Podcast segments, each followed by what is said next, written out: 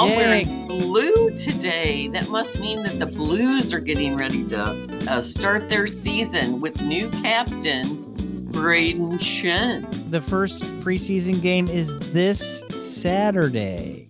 Woohoo! Well, I'm going to be at at our other guest's show. In just a moment, we will talk to Paul Hibbard from Hysteria Fest. Around minute 25, Joe Hanrahan talking about Professor Sunshine's traveling post apocalyptic rock and roll revival. Then around minute 41, we'll start talking about dumb money, but then we'll get distracted around minute 43 about winning time in Yellowstone and the Saint of Second Chances around minute 49. And then we'll get back into more dumb money. And then around minute 57, a million miles away. Today, on the first day of fall, some people say, we're going to have Paul Hibbard, who, what better way to usher in fall than to talk about a horror movie festival?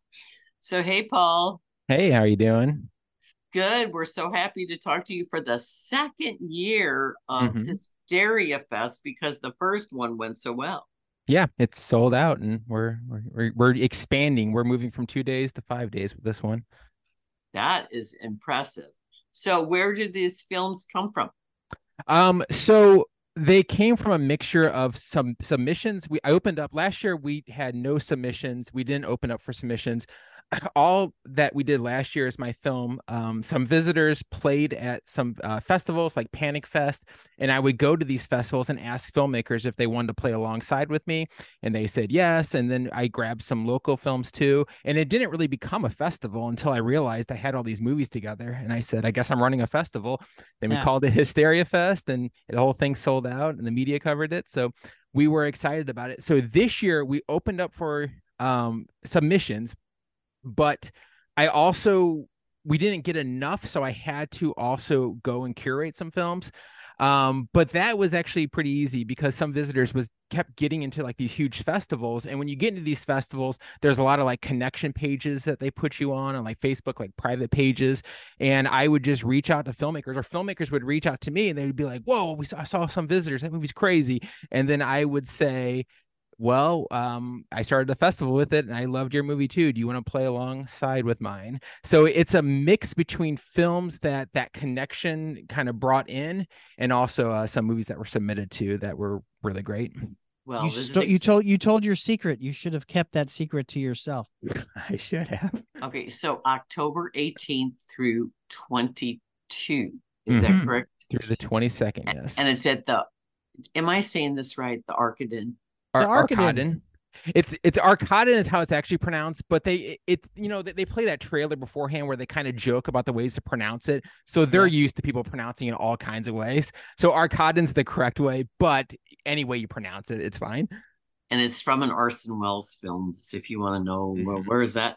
And it's deeply entrenched in South City, right next to the Chrome, uh, near the Chrome Bar, right? Yep, it's right next to Heavy Anchor, so it's right uh in that that area Bevo Mill, and Yes. um yeah, so we're we're doing it for five days. We we got some great films playing, um, and this year, along with like the best movies from like the festival circuit, we're playing. We're also doing a retrospective of the French extremity movement, which was like this highly um political highly violent uh, movement that happened in france from like 2002 to like 2010 so uh the the f- closing night film is a movie called martyrs. Have either of you seen martyrs? I have Uh, not. okay martyrs is one of the most disturbing one of the most violent films ever. It's also considered one of the most political and smartest movies too. So it's just kind of like this like mix between an intellectually violent film and that is sort of like the tone i kind of wanted to start with hysteria fest because you know my film I, I, I think lynn i think you've seen it. My film is very violent and it's very divisive and it you know it, it set a tone and it kind of got a reaction in St. Louis from the beginning. We, we had crew members who quit the film because of what happens in it. And uh, but on the same hand, it went to all these huge festivals. They played like Houston, Houston Horror, one of the biggest festivals in North America. So I saw like this market, and I wanted to bring that market to St. Louis. So to kind of sticking with my word, I wanted to bring uh, films like Martyrs that are very violent and very political here. Our Saturday Saturday night movie is a movie called T Blockers, and it is at the beginning. The title card says a trans and queer film, so it's just like in your face from the beginning. This is political. This is what this movie's about. It feels like um, Araki directed Invasion of the Body Snatchers. Hmm. It's by a 19 year old uh, trans Australian filmmaker, and she is killing it now. She makes about a movie a year, and they, they go to all the huge festivals. And I had the connection with her because my composer for some visitors composes her films too. So that was the connection. And so that's our Saturday night movie, T Blockers, a queer and trans film, and she's going to be joining us afterwards for a Q&A. So I yeah. wondered what uh, French extremities meant because you put a joke in there in the press release and i was like i don't understand so thank you for explaining that but yeah. how um how okay so you've been on this horror movie circuit for quite a while and i'm intrigued by the growing number of horror festivals. Mm-hmm. yeah there are quite a few. Horror is one of the genres that uh, can have it can sustain its own festival because a lot of times the subject matter just brings people out. A lot of other festivals if you do like a drama festival or something like that sometimes you need stars and there's something else you need to catch but horror kind of has like a built-in audience so because of that, there are a lot of horror festivals that pop up. You know, some are bigger and more prestigious than others. Um, you know, some of them are great. Some of them bring celebrities out. So some visitors just played at some festivals where celebrities have been there where the media covers. And then some of them are kind of like smaller festivals that are just kind of startups you know mine's a recent startup too. And uh, those are just kind of just kind of regional horror films that just uh, regional horror festivals that just uh, bring films there and the people come out. And those are awesome too. I, i've gone to a few of those. So yeah the horror festival circuit's strong and it's it's great what I like about your festival is you tell everybody what movie is playing at what time because a lot of people they just list them and you don't know what you're getting. A lot of people just say, "Oh, this is a short film segment." You actually spell out, and I appreciate the ah. fact that you are like giving a play by play of actually what's going to happen. Yeah, I mean, putting it together is just so much fun, and just finding themes and everything throughout it is has been a blast. And honestly, not I mean, I I do like being a filmmaker, but putting this festival together has given me more joy than making a film has in years. And you you're organized yeah yeah just being get the, getting to be all nerdy organized like that has been a lot of fun. And you know when i first made my movie some visitors i didn't know what was going to come of it. I don't know if it was going to turn into a feature or what and this festival has, is what has come of it so far. And i'm it's the happiest thing that could have come from it i think so have you watched every film that's going to be in your festival? I have. We've watched every film. I've watched every single one and now I'm going to start rewatching all of them because the first time I just watched them along with all the other submissions too. Mm-hmm. So, I mean there was a ton of movies I had to watch. So I watched well, all Well, I was going to say you then you know where to place them. Yeah. Yeah. You know, for the most part, I watched them to see the quality, see how, see how it plays, just see if it was good enough to be in the fest. And now I'm going to rewatch them all and to help promote them to like write reviews for them and to uh to really give people an idea of what they're watching so th- there are some bad festivals I've gone to with mine. There was one recent, I won't name what the festival was, but there was one recently where you could just tell the person who ran it hadn't seen the movies when he was reading off the titles before he was like caught off guard by some of the titles. And uh I was oh, like, we're, we're running this. Yeah. So so there are definitely some bad ones but yeah in terms of like being organized and just being a film nerd that is uh that that's my thing. So to be able to play these movies. Well besides martyrs and some of the other films do you have any favorites? Or did you make sure that your favorites were always the closing film of the evening? Um my the closing films of the evening are some of my favorites, but they're also the most prestigious. So when you look at the schedule, when you see T blockers and you see um, Once and Future Smash that closes Friday night, those movies, along with being some of my favorites, they have played at the huge festivals. So they have played at like Fright Fest and stuff and stuff like that. They're more prestige. Yeah, they they have a track record. Those are ones that I reached out and I was like, "Can I please play your movie?" that was one. That was, those are the movies that the filmmakers are doing me a favor. you you worked hard to get those movies, so you want to put them in a good slot. Yeah, so so they're in the top uh, slot, but there are some other ones. There's one that I really want to promote. It plays 6 p.m. on Saturday, so it plays uh, right before T blockers, and that's called Plantasma. And that is a body horror um, film that was shot over COVID. And it's about a woman who wants to do something over COVID. She's in quarantine. And so she gets a plant and she gets so obsessed with it that the plant starts growing pieces out of her. And body horror just really messes with me. And that was one that I was watching and I was like, oh, this is this is messing with me. And I wrote the director and he hasn't had a premiere yet. So so what I love about this is along with like all these movies that have played at these huge festivals, I have my own premiere too. So 6 p.m. on Saturday night's Plantasma. That one come out for the premiere of that one, and that one's just like hundred percent me. And that one was sent to me. I watched it. I loved it, and it's the premiere. Well, very um, good. Um, yeah, some some of these uh shorts are outstanding too. Uh, they, my I won't say my favorite because every uh, block has great movies, but uh, there's one that I'm really promoting. It's called Action and Gore, and it's 6 p.m. Sunday, and that one is that's start- a great title. Yeah, and it started by this um the, first uh short that we have. It's gonna have introduction. Her name's Kelsey Bollig, and she's a filmmaker out of Los Angeles. And uh she has since she made this movie two years ago, she's her stardom's kind of exploded. She's doing a movie now that Adam McKay is producing. And uh, but oh. she, yeah, she made a movie in 2019. It's called Kickstart My Heart. It'll be opening the 6 p.m. slot, and it's a true story because she was hit by a car in 2018 when she was running, and she was in a, a coma for a while, like her in real life. She was in a coma and she was fighting. She could feel herself fighting to survive. Obviously, she, she survived. So she made a movie about a character who's essentially her, who is hit by a car. And then the movie's about a 15 minute film of her stuck in a room fighting demons to get out. And it's the only way she can survive. And it is phenomenal. It's exciting. It's bloody and it, it'll make you cry at the end too. So do you see any of these shorts uh, developing into features? I think that one definitely can. Uh, the one that McKay is producing for is a different one. Um, that I think is a little more of a comedy bent, which is his thing. But that one I can definitely see turning into a feature. And uh, yeah, there's a, a couple other ones too that could I, I could see. So, are uh, more women getting involved in directing horror films?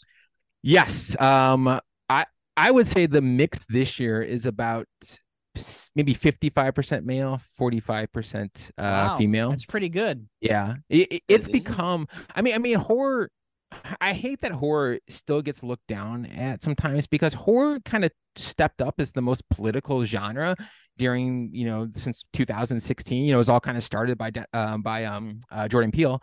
And uh people like followed his steps. So it kind of became this uh, way for you know uh, women and minorities to get out and be heard and because of that the landscape of horror has really changed and and i think mm-hmm. the submissions that i've had have been kind of reflecting of that too.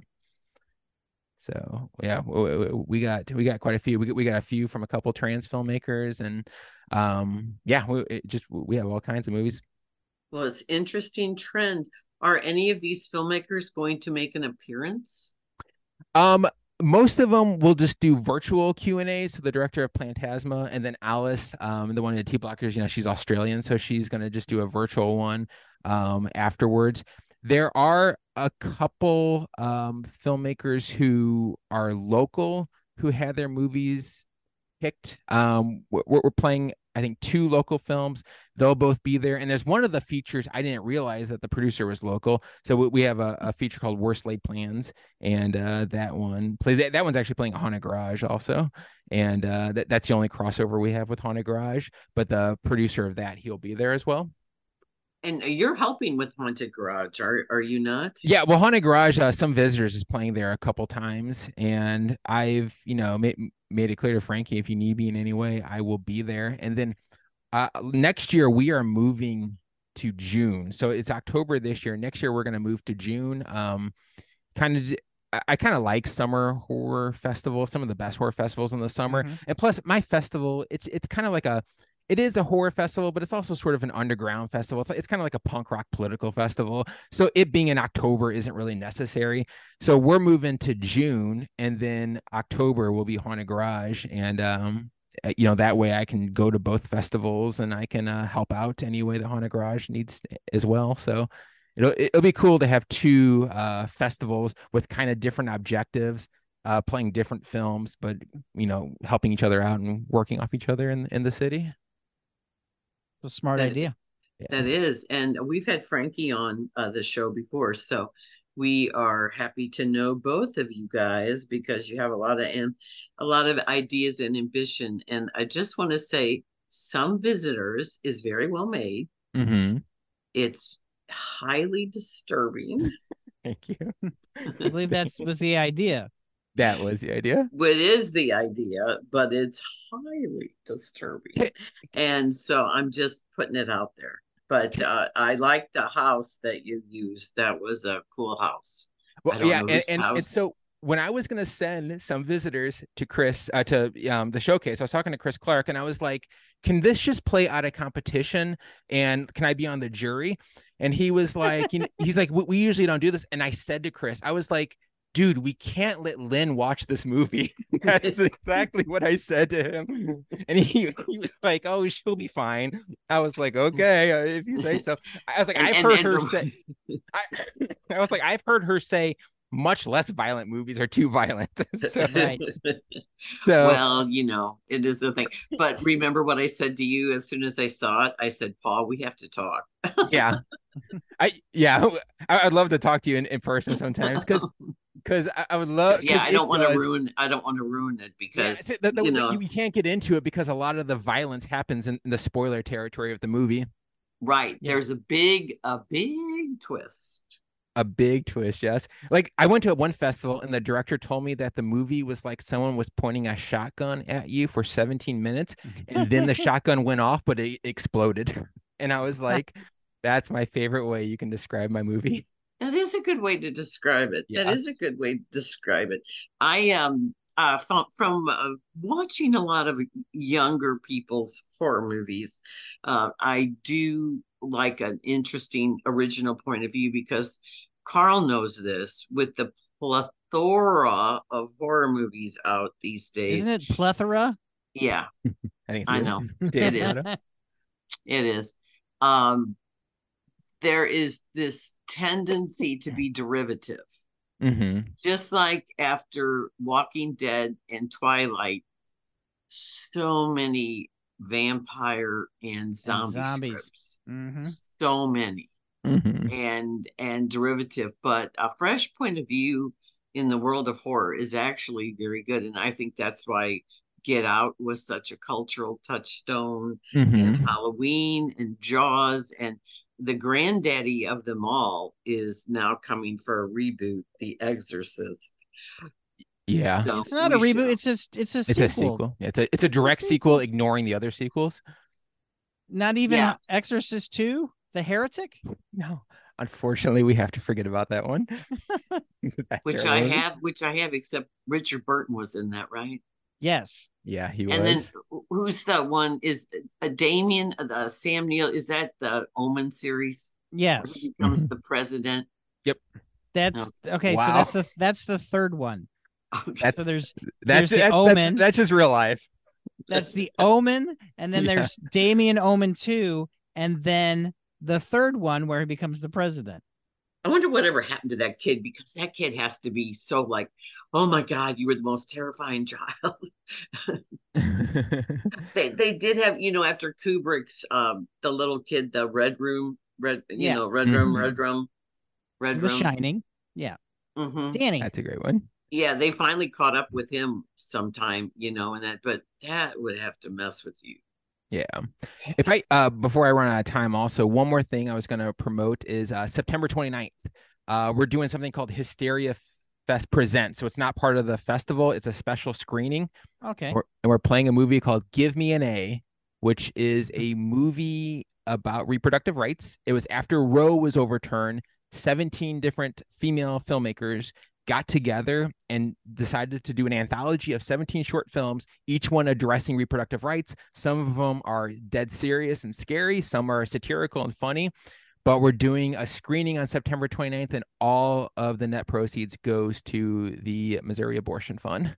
So they will be there first, and they're going to speak first, and then we're going to play the movie, and then we're going to do a Q&A with the filmmakers also. So it's kind of like a preview to the festival on September 29th. Well, Well, i'm glad the- you said that That's Yeah. good. Is that going to be at the Arcade too? Yep, that that'll be there as well. Yeah.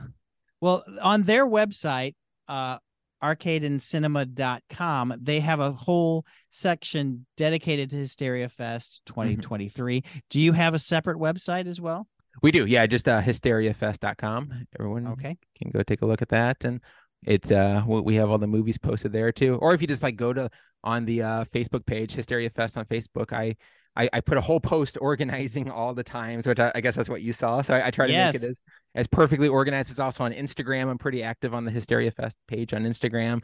So i will constantly be doing updates and uh, every day i'm reviewing a new film that we're playing. So it's all laid out. You'll know exactly everything that we're playing. Well, what you should do is tell them the countdown to losing the early bird prices because right now you can get the early bird all access for $50, but that will soon go away. Yeah, so we're still deciding when it to go should go away because we only have a few passes left, and uh, and so it sold pretty well, but then it just like stopped, and we're just like, someone just buy the last four early bird passes.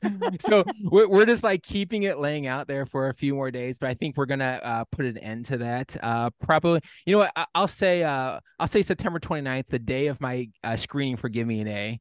We'll end the early day prices, the early bird prices that day hopefully someone just buys the last four they're just sitting there which and, and, like the individual tickets have been going well so i'm sure it's just people who can't make it all five days but Right. uh someone who can make it all five days just buy those last four so we don't have to increase the price Please, please, Oh. please do it. and then oh, one more thing i keep forgetting things uh october 21st also along with the festival on the back lot of Ar- Arkadin we're doing a horror flea market and the horror flea market is going to have deadly prey they're a ghanaian uh, horror movie uh, poster makers they're going to be there with their posters we're going to have Wow. Glamgoria is going to be there she is a cruelty free cosmetic uh, horror themed seller we're going to have all kinds of vendors they're all horror or oddity themed and I'm trying to get. I probably shouldn't announce this. I'm trying to get Terra Tacos to cater it. That's not a definite though, so don't don't 100 percent count on that. But when that becomes a definite, I will announce it on the socials.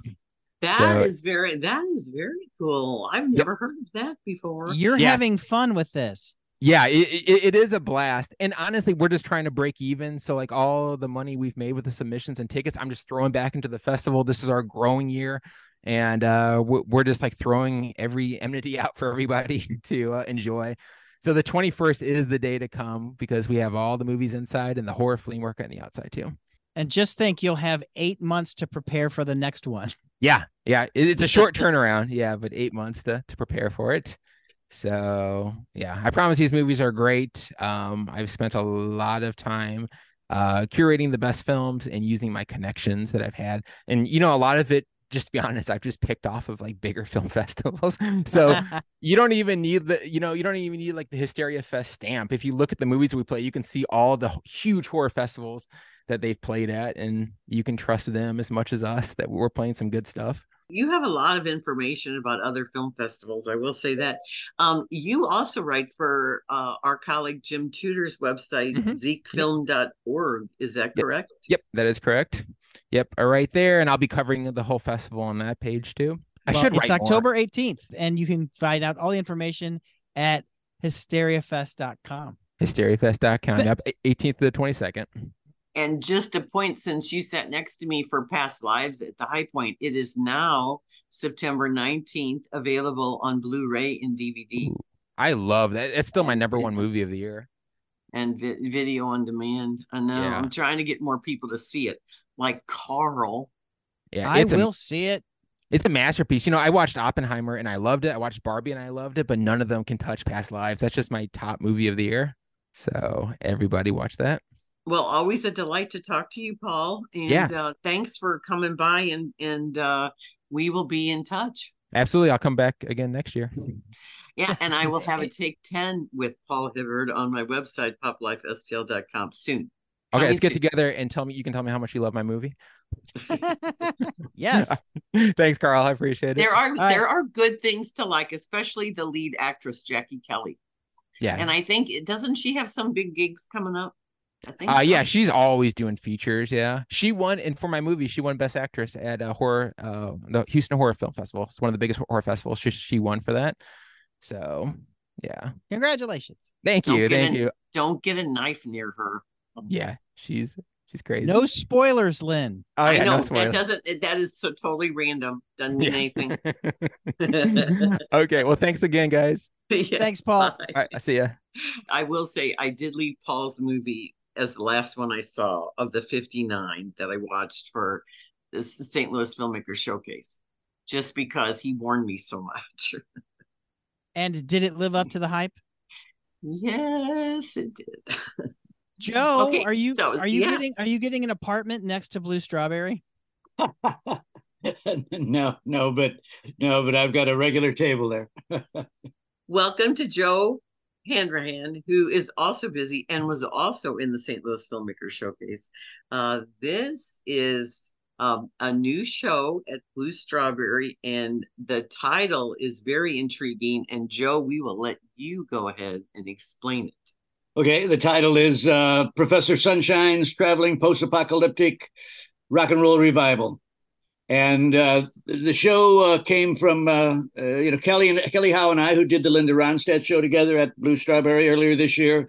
We're aiming to do another show. Uh, they had an opening. They asked us to do something. Kelly generated it. Um, uh, unfortunately, earlier in the summer, her and her husband lost one of their best friends in a motorcycle accident in California, and that um, that put Kelly in the frame of mind of, uh, you know, she, when we started talking about the show, she said, "I want to do a show about doom, and I want to sing "We Got to Get Out of This Place."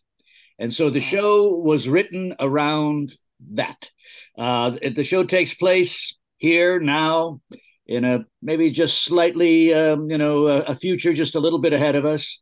Uh, but it's uh, we've taken inspiration from the traveling Wild West shows that would come into crazy little towns, uh, boom towns, and crumbling towns, and gold rush towns, and bring bring entertainment. In this case, we're in the new Wild West, in a crumbling, dark world that uh, that needs uh, that needs some music. And kind of the thrust of the show is Kelly's uh, character in it. She's lost somebody. She's tired of the road. She doesn't want to go on. But throughout the show, uh, uh, the, the the the thrust is to uh, is to understand how important art is in our lives, and how important it is for the show to keep going no matter what. Well, neat. Well, uh, I look forward to it. So, what other kind of music is going to be in this? It's all rock and roll, uh, but it is uh, it, it's not pop. It's not easy hum along rock and roll. It's some hard, hard road songs. Uh, everything from uh, Bob Dylan to Led Zeppelin, um, touch of Beatles, um, Tom Petty, Patti Smith, some uh, hardcore rockers, classic rocks, rockers. We have the same band um, that backed us uh, for the um, Linda Ronstadt show and so we are uh, we're, we're pretty uh, you know looking forward to uh, presenting this tonight. Well, you tease you teased this a couple months ago and that you were working on this. What has changed in the process when you were thinking about this show now that it is actually coming to fruition? It was probably the the development, uh, the full development of the script and the final songs. You know, uh, a- a- any new script is a living script and with constant changes. And uh, and I, I, I suspect from the last time I talked to you, it's like we have found a way to uh, navigate. I think through this show in terms of uh, a balance between presentation to a, an audience and some uh, back and forth between ourselves on uh, on on how to uh, move forward in a in a challenging world with challenging lives. What I like about the Blue Strawberry is it's a very intimate setting, but you're doing these cabarets that aren't exactly cabarets, but they're theater involved because I know some people who are working on shows with you coming up. So you develop a script, and then how do, how does that work with the Yeah, with the- we're, and we're actually calling it cabaret theater because we do think it's a, a kind of a unique and odd hybrid. Um, you know, there cabaret is always real. I'm, you know, there's a performer presenting Sinatra songs or Streisand songs or their own songs. It's all real stuff, and so was our first two efforts with Ronstadt and uh, Judy Garland. This one, though, is is fictional. It's a story, which I think is very unique uh, uh, for a um, for a, for a cabaret cabaret setting, and and and you and it works really not not coming from a story or a script. It comes from uh, relationship with me and an artist, somebody who wants to do something, somebody I want to work with. And then uh, we develop the idea either on their obsession, their desire to do somebody, or in the case of some shows coming up, just here's some shows that I think would work for you and for us. And uh, so the concept is there, and then uh, then you develop it from there. I mean, the cabaret theater hybrid really leaves you a, a, lot of freedom for great music, and then a launching pad for a, a story. So far, we have found that, um, uh, according to audience feedback, that they've really enjoyed hearing, uh, you know, getting involved in a story uh, uh along with hearing music there. Well, I've the thing that has been going on with the shows that you've been helping out with and producing and directing and doing all the things at Blue Strawberry, uh, they keep getting encores. Like right now, you're going to do this on Wednesday night and Saturday night. What is the chance of this expanding and going on for long? Because just one look has been going on for a while now since yeah, yeah just one just one look we had 12 sold out performances they kept adding um, I, I, think there's a very good chance we, we, could only do two shows of this current one we're doing because both kelly and i are involved in separate productions in october and so it, when if this show comes back it'll be some sporadic ones or later on but uh, speaking of the linda ronstadt show we're it's still alive we're going to do a performance of that at the uh, city winery uh, oh. november 22nd that's fantastic. That's a beautiful yeah. venue as well. Yeah, yeah, we're looking forward to that. Well, that's really good. I think this one, this uh, would uh, this uh, Professor Sunshine would be really good at Christmas time, and that might seem odd, but I think that everything at Christmas is always so happy, happy, happy, happy, and for a lot of people, it's not. Yeah, I, so, I, understand, and I, I, in a way, you know, I, I, am It's a weird word, but I'm enjoying being in the middle of this this show. I mean, you know, we outside of you know some of the great stuff all of us get to see and get involved in. It's a it's a tough world out there with a lot of challenges and a lot of problems, and we're we're kind of addressing that directly. We uh, salute the audience uh, in different ways several times throughout this show for it's hard out there living through these tough times, you know. And but you got to look beyond. You got to look to the good things, and uh, and then we, some of our songs I think help help the endurance uh, and, and help the grit that people have to have to kind of make it through these times, while others maybe uh, just um, look ahead with their with their joy. Well, Joe, yeah. I want to say I love your aesthetic of Professor Sunshine. It's it's a fantastic look for you. thanks, thanks, thanks, thanks. Yeah, uh, yeah. We, uh, the the, uh, the actually the the costume I'm wearing uh, for the show is uh, is is is a throwback. It's it goes back years when we did a show called uh, The Ballad of Jesse James, and a handful of us were you know dressed as uh, 1870s outlaws, complete with guns and. Um, and uh, it's just uh, so fortunate to be able to bring that uh, costume and give it some more theatrical life. Yeah, and the band is always very good at Blue Strawberry too. And one of the things uh, that I like about Blue Strawberry is uh, you will see all ages, but also you don't expect the food to be as good as it is. So yeah. make sure you count on having dinner or snacks or dessert when you're at Blue Strawberry because it's definitely worth it to to do that. Yeah, the show uh shows start. Uh, I mean, like the Saturday night show when this uh, program will address. I think it starts at eight thirty, so doors will open at least an hour earlier and gives you a good time to uh, dine and be ready for the show. Well, you can go to bluestrawberrystl.com and find out more about that. So, Joe, tell us what's going on that you're doing in October.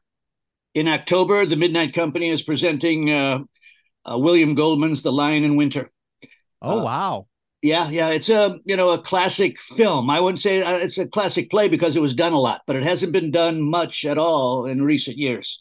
It was a, a kind of an unsuccessful Broadway production, but then when they made it into a movie with Peter O'Toole and Katharine Hepburn, it kind of conquered the world. Uh, and it's a great story. It's a is we've done some research. It's a dead true story. I mean, the, the, all the maneuverings and uh, what happens. It's it's uh, King Henry II, the first Plantagenet, is in his castle in France because he owns England and half of France now, the biggest empire since Charlemagne.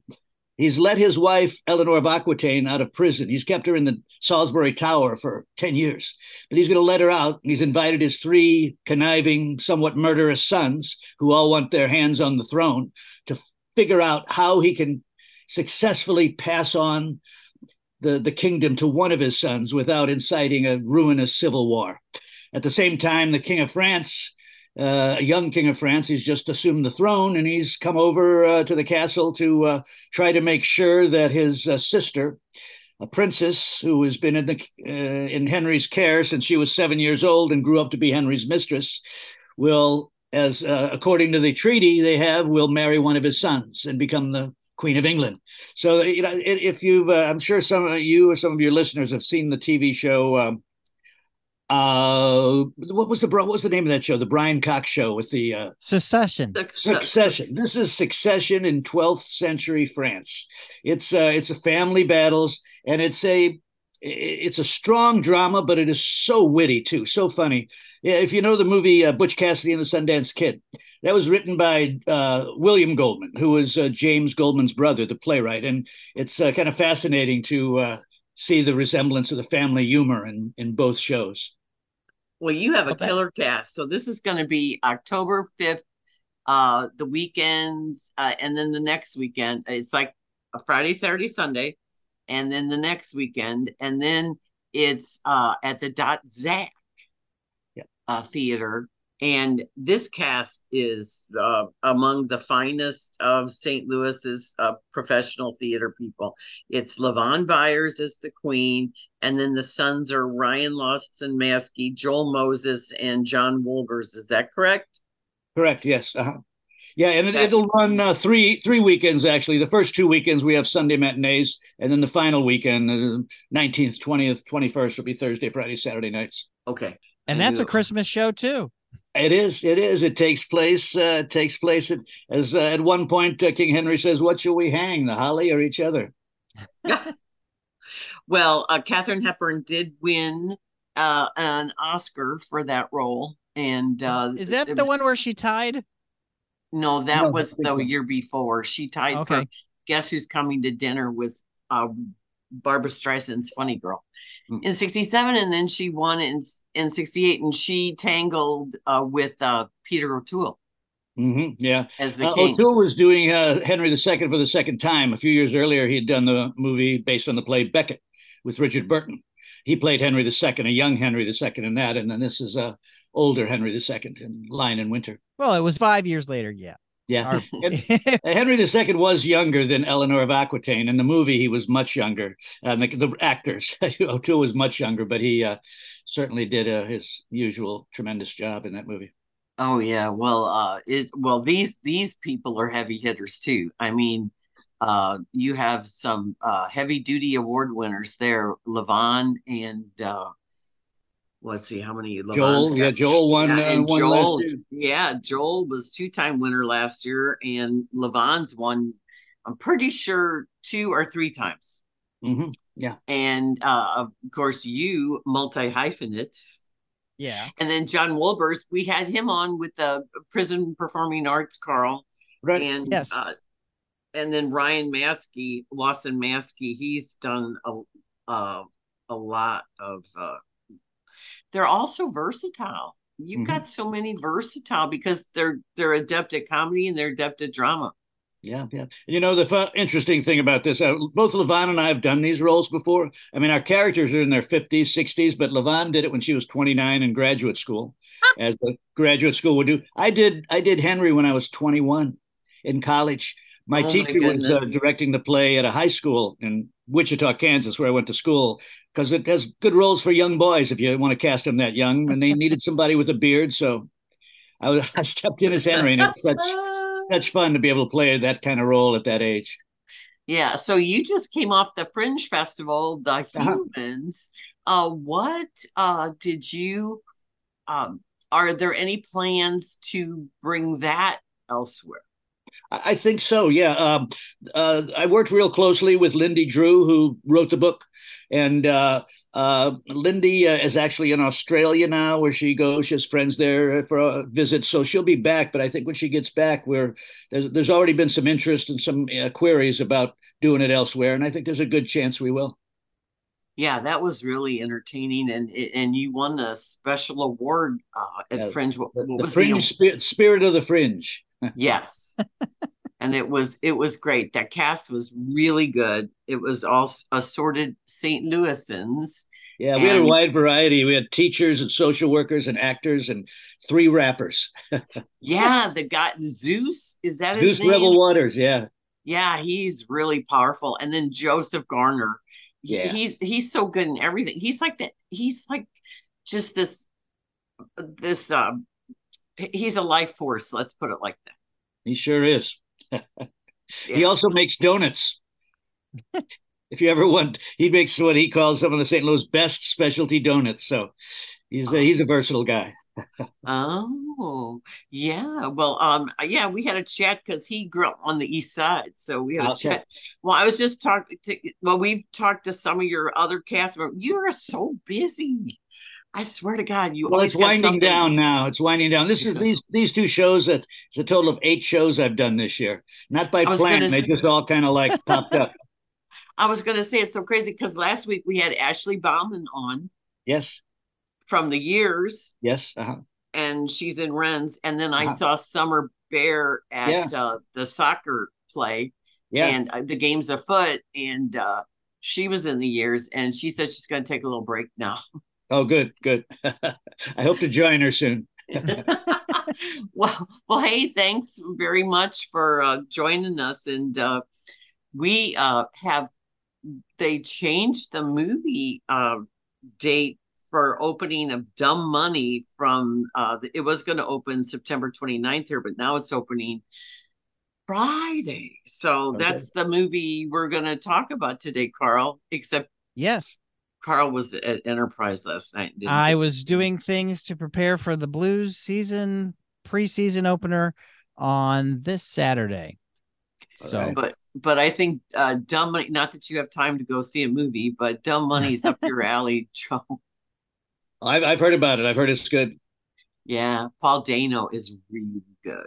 Oh yeah, I love him. And yeah. you know, a year ago he was playing Spielberg's dad. Yeah, yeah, yeah. yes. And now he's playing this uh everyman uh rebel. I, I especially liked him as uh, Brian Wilson in the uh, yes Beach Boys movie. Yeah. Yep. He sh- he should have been nominated for an Oscar for that. That was a fantastic role for him. Yeah. It was. And I, I don't know who I talked about this movie with somebody else a while ago about how good a movie Love and Mercy is. Yeah, it's fabulous. Yeah. Uh, the woman who's Elizabeth Banks was that the woman? She uh, is the heart of that movie too. Yeah. Yep. Oh. So Paul Dano is worth the time, but also it's got an all-star cast. It's got a sharp script.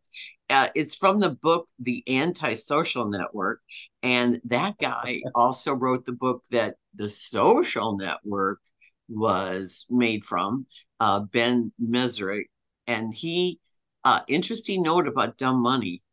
Uh, when you're watching the credits at the end, it says produ- executive producers Cameron Winklevoss, Tyler Winklevoss. The oh, audience wow. gas those are the Winklevoss the twins. twins. Yeah. yeah. And they are now movie producers. Say, do you guys uh, ever talk about streaming uh, programs and events? Yes. Yes, we yes, do. There's just one I want to recommend if you haven't touched it, just because it just finished and it knocked me out so much that I w- went and found the book it's based on. It was called Winning Time. It's a Max show about the Los Angeles Lakers. It yes, just ended. I love it. Yes. I'm so behind. I'm very behind. I, I, just grabbed the book called Showtime, which was the original title, and they couldn't title the movie that because of the network. But uh, right. the book is just so in depth and detailed, and I, I, just thought they did an incredible job with that series. It's I read an I John read an article. Riley. Go ahead. I read an article today that said Showtime should pick it up for a third season and call it Showtime. they should. They they it was surprised me that they wrapped it. I didn't. I was watching that eighth episode of season two, and it's a final episode. Oh no, because I want to watch more, and then they bring it all. Uh, uh Why to, would you end it on such a downer? You know they lost that year. Why would you yeah. end it like that?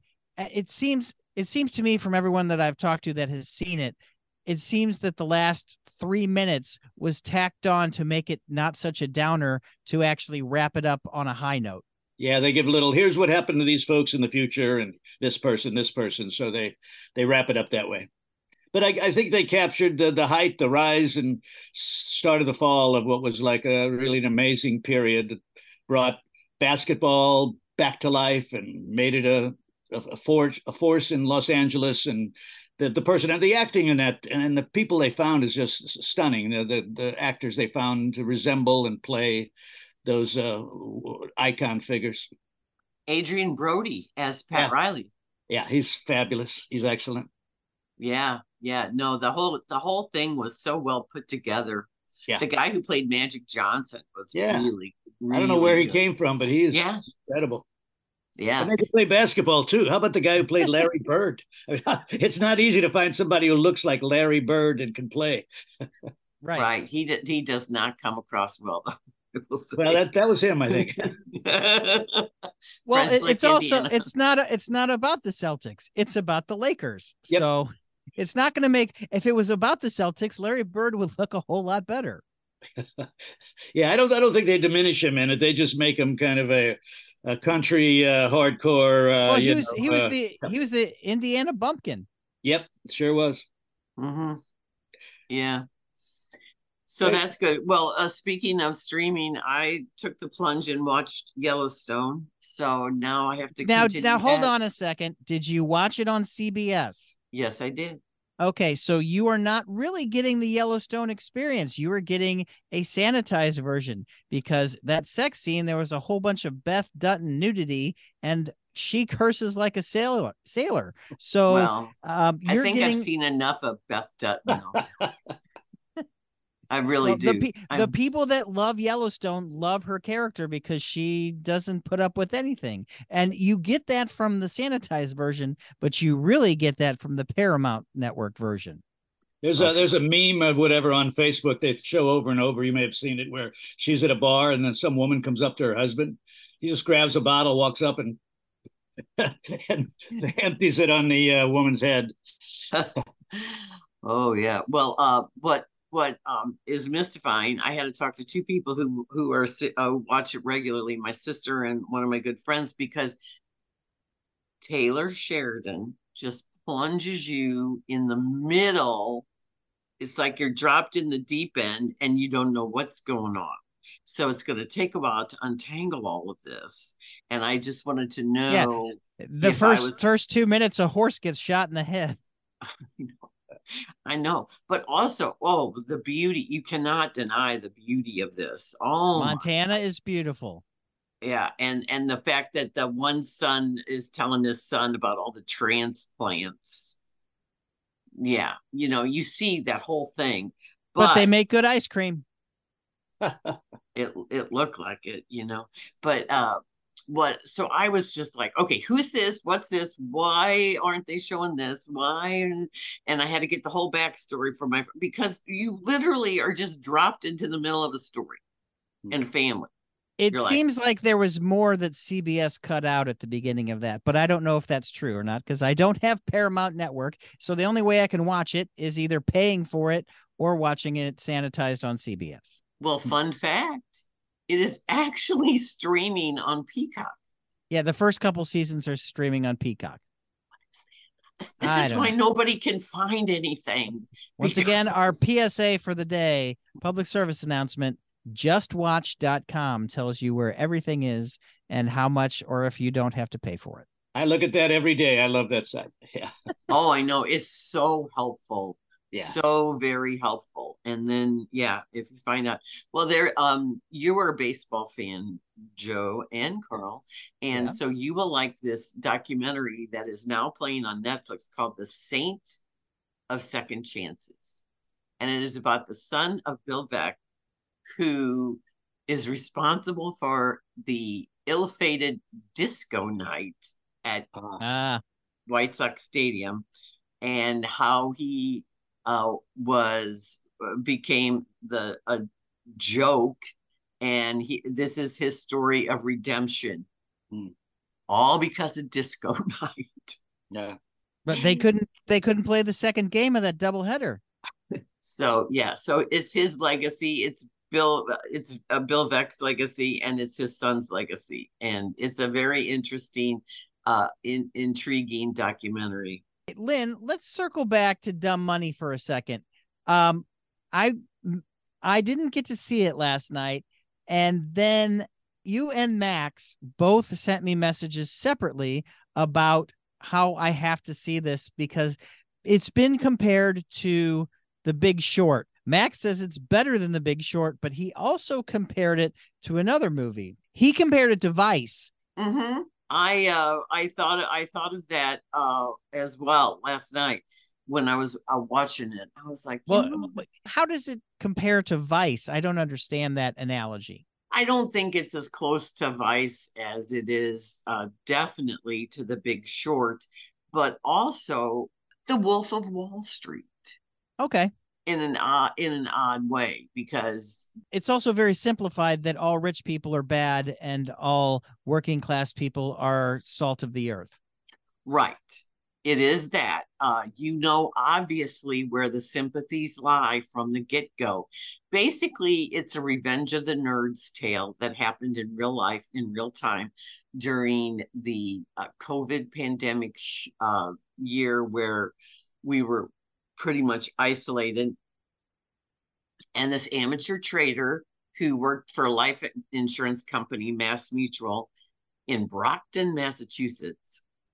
He is in his basement wearing a cat t-shirt putting on a red samurai bandana and giving his uh, stock tips based on wall street it's on wall street bets on this reddit chat through youtube so he's down in his basement he's telling everybody he thinks buying GameStop is a good idea so this drives up the prices Well, it's because the hedge funds companies, the whole thing about the short squeeze, the hedge funds companies had shorted GameStop because they wanted GameStop to fail so they could make money. And this guy saw that and said, No, no, I love GameStop. I want this to do well.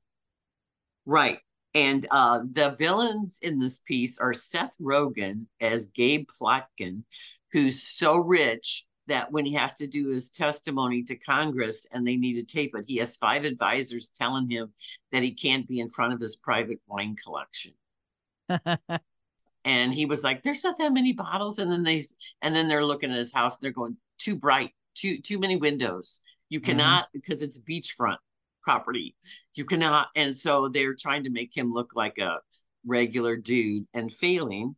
And then uh, Nick Offerman, another playing against type, is the head of Citadel, and he and is Griffin. Ken Griffin, and uh, to the to how much these clueless billionaires are, they get involved with Robinhood, which is masterfully played by Sebastian Stan and uh, Rushi Kota as the two guys who founded uh, Robinhood, and they are in way over their heads, and they caused this whole financial tumble. Well, if you remember, they had to stop selling. yes, They they they closed down Wall Street for it yes. because it was so so disruptive. Oh yeah, it was it was really crazy, and they come they come across very badly. And uh, this director Craig Gillespie, he made I Tonya. He and also, he also he Lars and the Real Girl yes, and Pam and Tommy. So he's and worked with- Cruella. oh, that's right. Yeah, He's, He's very- stylized. yeah, he's got a very zippy style. This is very modern. You kids uh, will uh, uh, understand the millennial and G- Gen Z aspect of all this. It's very fast paced. It's very fast cut. It's bold and brash, and the language is raw.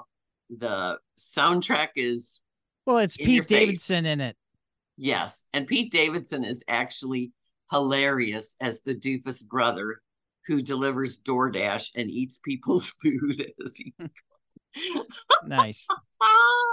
and you're uh, laughing thinking about it. They're based on real people uh, or composites of real people. So the basic is uh, there's a whole lot of characters. Uh, American Ferrera, America Ferrera is a nurse. She's strapped for cash, single mom, two toddlers. Uh, these but two she college she makes girls. money off of these guys. Yeah, these two top uh, these two college kids are you know deep in student debt they're putting their money in. They have this really clever thing. They tell tell everybody's net worth you know like Mhm. like for uh for i'm not sure if it's pete davidson's character or anthony ramos's character but they say 173 dollars. Net worth 173 and then Well, it's like uh then it's like Vince- you know one of the billionaires 6.8 billion. Who's uh, Vincent D'Onofrio? He plays a guy named uh cohen Steve I- Steve Steve Cohen. steve cohen i don't know who that is He, owns act- the Mets. okay oh that's why he had a mets cap on okay He owns the he owns the New York Mets. okay well, well, he, he- hates he- he, hates the billionaire dudes but he's like one of them but he hates he- he, hates him. He was a he was a head hedge fund manager, okay that's why 'cause and so that's how I used the money to buy the Mets. Oh, okay. So basically, it's a David and Goliath tale. It's very entertaining. It really happened, and it's grounded in reality, and it's uh, uh, it's far funnier and livelier than you imagine. And it's an hour and forty four minutes, and it zips along, cuts to the chase. I I I do want to see it, and I'm glad we talked about these other movies. But Dumb Money is so good and getting so much buzz that they moved it up a week. So Yeah, I, as well they should. well. as well they should because what what else is, is there i finally did see a million miles away on amazon about the real life astronaut jose hernandez who was a migrant mm. farm worker and to this day he is the only nasa flight engineer that grew up as a migrant farm worker and his story it's a michael pena again wonderful rosa Salazar. She's great as the wife. It's really good. And I'm a NASA nerd, so of course I'm gonna like it. But it's it's it you know it really happens. So it's just one of those dare to dream stories. It's a feel good movie, and you'll feel so much better after watching it. Well, thank you for having me. Well, thank, Thank you, you, and I'll be seeing you in very different forms. Yes. Yeah, that'll be me. You. Uh, okay. Thanks, guys. Thanks, Carl. Bye. Thank Thanks, you. Joe. Thanks for coming. Nice to talk to you again. You too. Bye. Well, Lynn, where can we find you on the social medias? I am on all of them. And I am on KTRS radio every Friday with Jennifer and Wendy at 8 1108 a.m. And I'm in the Webster Kirkwood Times. My review of Dumb Money will be in this week. And I am on our website, poplifestl.com. And Carl, I'm so happy that that you're back and you're with us and you are just you just don't dive right back in. So where can we reach you? You can hear me Monday through Friday on the Marc Cox Morning Show on 97.1 FM Talk. You can also hear me on the weekends on Second Amendment Radio and The Great Outdoors on 97.1 and KMOX. I'm on Twitter and threads and Instagram at underscore Carl the intern. I've been lax. I've not done anything on there during the summer. I promise that I will be doing stuff starting this weekend because hockey is back and I will be at Enterprise Center uh Saturday morning. Well, if Twitter goes to all pay, I am out. We're, we're- yeah, you'll be you'll be threading. Yeah. Well, bye everybody. Stay safe. Keep uh keep cool. This is gonna be a really fun fall, I have a feeling. And the symphony free concert, Forest Park, Thursday, seven. I might be there. Depending on my schedule, my wife might uh, drag me to that again. Last year, last year we got there in time to see Star Wars get played. Hopefully, we'll get that again. Well, you're gonna get Indiana Jones this time. Also, cool. Love that. John John, Williams. Williams. all the way. All right, everybody, have a fun time. We'll talk next week. Bye.